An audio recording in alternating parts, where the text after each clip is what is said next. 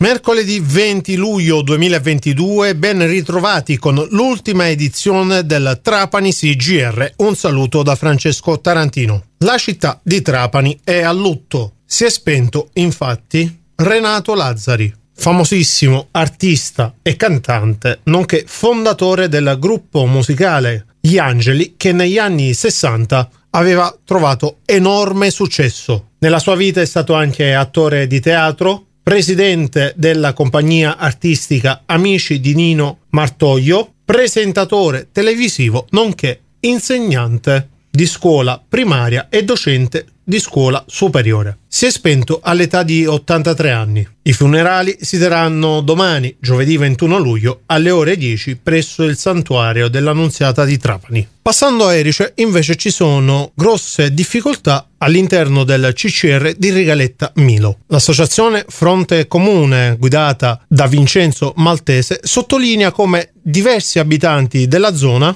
segnalano che da diversi giorni l'aria sarebbe irrespirabile. Tutto ovviamente è dovuto alla chiusura della discarica di Motta Sant'Anastasia e quindi per questo motivo il rifiuto compostabile viene accatastato all'interno dello stesso CCR. Tornando invece a Trapani, il comune ha categoricamente smentito il fatto che due giorni fa siano avvenuti degli sversamenti a mare. Secondo quello che viene dichiarato in una nota inviata dall'amministrazione, quella fuoriuscita dal pennello di fronte al CCR di Trapani non erano liquami ma solo acqua piovana. Infine chiudiamo con lo sport dove il Trapani Calcio ha tesserato un nuovo calciatore, si tratta di Fabrizio Carboni. È un difensore dalla grande esperienza, tanto che ha più di 100 presenze in Serie D e arriva da addirittura 5 campionati vinti. Questa era la nostra ultima notizia per il Trapanisi GR di oggi. Da Francesco Dantino è tutto, risentirci a domani.